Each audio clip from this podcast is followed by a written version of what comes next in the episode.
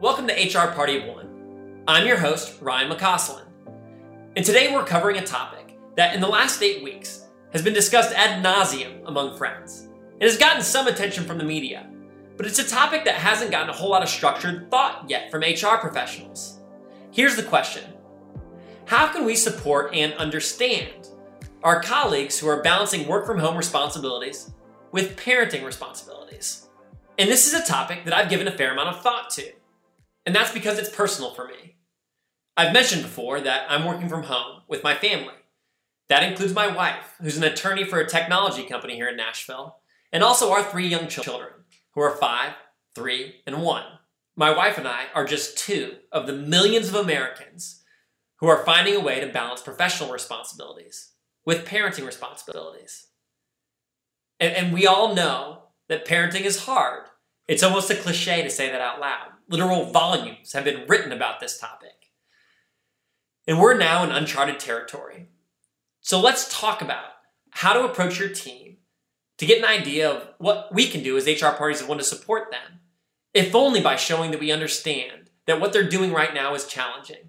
Under normal circumstances, when an HR party of one is confronted with a parenting question, they might remind their colleagues who are parents how a dependent care FSA works, telling them they can save money on taxes by using this vehicle when they spend money on childcare.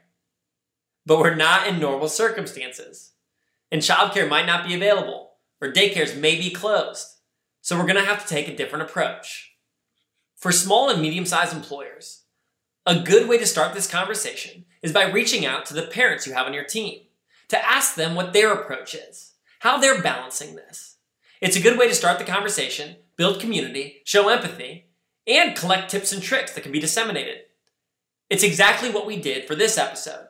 And we're going to share some of the approaches that, you know, we've gathered from our own team members here at BerniePortal. One quick disclaimer. Everyone's situation is different, and I don't expect our advice here to be comprehensive or exhaustive. Generally, we're going to be talking about situations where there are two working parents who are also balancing um, childcare responsibilities while they're working from home. If your situation is different, or you have advice that, that we haven't covered today, please share them in the comments section under this YouTube video. We'd love to hear them. When we asked our colleagues at BerniePortal about how they were balancing parenting responsibilities, we learned that there were some themes that emerged. And generally, there were three different approaches.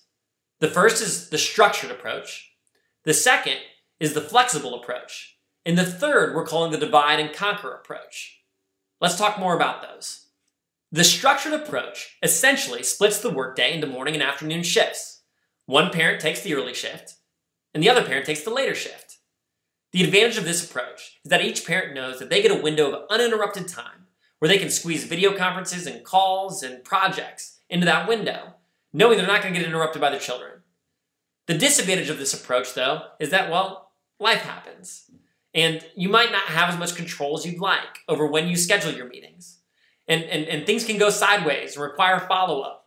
Um, so it requires a healthy amount of discipline and communication, not just with your spouse, but with colleagues and clients and vendors, so that you can be sure to squeeze as much as you can into the window that you have each day. The flexible approach is the one that, well, my wife and I use in our house.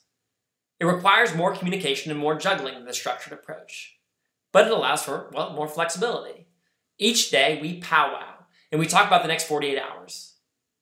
We share the meetings that we have that are essential, that we need to be downstairs in our office so that we can video conference or have uninterrupted conversations. We also talk about impending deadlines or projects that require deep work so we can carve out time. That means that I'm sometimes downstairs for an hour or two and then when I wrap up, I walk upstairs, I high five my wife, I tag in, take care of the kids, and she comes downstairs so she can knock her own work out.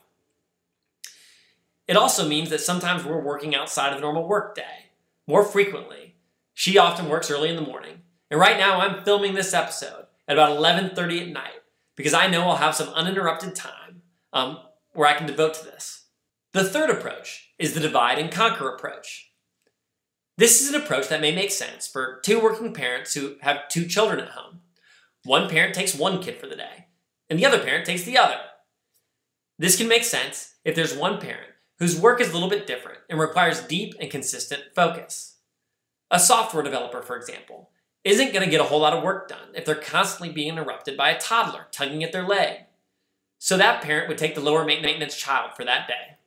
And now, here are a few more tips that we gathered from some of our colleagues at BerniePortal. Matt Claymeyer says, Eat together. This may be the only time in your life that you can reasonably have breakfast, lunch, and dinner with your family. Liz Hadaway says, Give a lot of grace to yourself and others, especially your kids, and set boundaries. If it's an important call, the door is shut and the kids are not allowed to bother you. And Kraft Hayes says, plan your days in advance. That means taking a few minutes to look at a calendar and mark down any virtual meetings or important calls you have, or any looming deadlines. Stick to a regular schedule as much as possible. Having a routine keeps you and the children productive and helps manage disruption. Hopefully, this has been helpful. My wife, who I mentioned before, is smarter and better looking and kinder than me and all of those things.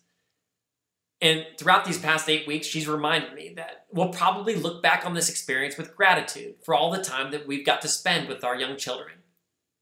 But that doesn't mean it isn't hard. If you're an HR party of one, consider sharing this video with your own colleagues who are parents. We also have a blog post that we'll link to in the description below.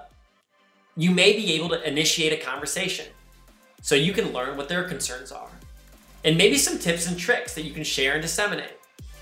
If you do learn something, please share it in the comments section below. Remember, your job is as strategic as you make it.